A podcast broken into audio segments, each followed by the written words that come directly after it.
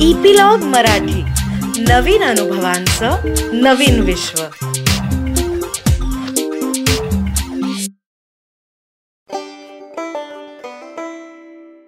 नमस्कार. मी अनघा मुनूरकर. आपल्यासाठी घेऊन येत आहे आजोळी घालवलेल्या सुंदर दिवसांच्या आठवणी व गोष्टींचा फुलोरा आजोळ भाग सहा. बडीशेपचे बार्टर असे या भागाचे नाव. गेल्या भागात आपण पाहिले की कसं आम्हाला अचानक एक बडीशेपचं रान दिसलं आणि आम्ही केवढी बडीशेप तोडली. तर आता ऐकूया पुढची गंमत. शाळेत असताना मधल्या सुट्टीत एक बोरं विकणारा यायचा. बोरं चिंच करवंद कैऱ्या याबरोबर ओली बडीशेपही तो ठेवायचा. एखादा झुपका खाण्यातही किती गोडी. इथे तर आम्हाला अख्खे रानच गवसलं होतं. हिरमुसलेले आम्ही दोघं या ठेव्याने अगदी हरकून गेलो. भूक गायब व मनात आनंदाचे कारंजे थुईथुई नाचत होते. यथेच्छ ताव मारल्यावर परतीचे वेध लागले.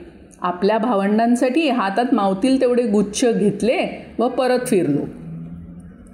ए आपण कुणाला सांगायचं नाही हं? कुठे बडीशेप मिळाली ते?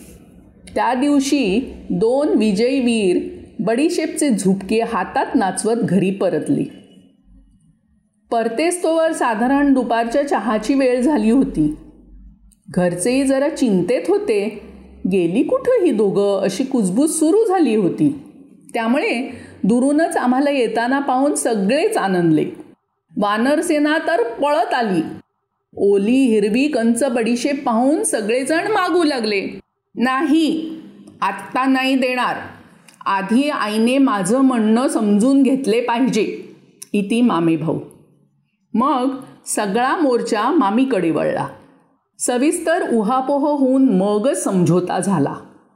तदनंतर माझ्या मामे बहिणीलाही माफी मागावी लागली. मगच बडीशेप मुक्त झाली व सर्वांनी आनंद लुटला. त्यानंतर बरेच दिवस आम्ही भावंडांना बडीशेपच्या आमिषेपोटी वेगवेगळ्या मागण्यांनी यथेच्छ ब्लॅकमेल केले. खेळात पत्त्यांच्या डावात आमरसाच्या वाटणीत जिथे शक्य तिथे आम्ही वसुली करायचो. मात्र आम्ही आमच्या गुप्त जागेविषयी कुणाला कळू नये म्हणून खूप खबरदारी घेत होतो. पण एक दिवस माझा एक मावस भाऊ आमच्या मागावर आला. आम्हाला त्याचा ठाव नाही लागला आणि त्यामुळे आमचे बिंग फुटले. नंतर तर असे कळले की ते रान नव्हते तर ती खालच्या अंगाला राहणाऱ्या एका बिऱ्हाड्याची शेती होती व आम्ही रान समजून खुशाल बडीशेप तोडत होतो. परत आजोबांना गावात खूप मान ना? त्यामुळे त्यांची नातवंडे म्हटल्यावर ते कुटुंबसुद्धा आदरापोटी काहीच बोलले नाही. परंतु खरी परिस्थिती लक्षात आल्यावर साहजिकच आम्हाला मज्जाव करण्यात आला. नंतर खूप वर्षांनी मी जेव्हा गावी गेले तेव्हा मुद्दाम ते शेत पाहायला गेले. तर तिथे काहीच नव्हते. सारे साधे रान. मात्र आठवणींच्या कप्प्यात ते अजूनही तसेच वाऱ्यात डोलते आहे. हा भाग इथे संपला. पुढचा भाग लवकरच घेऊन येत आहोत.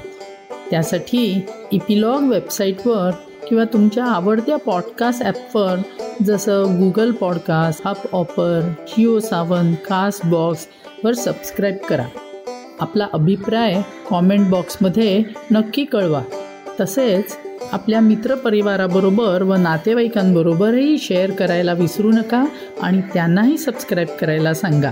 धन्यवाद.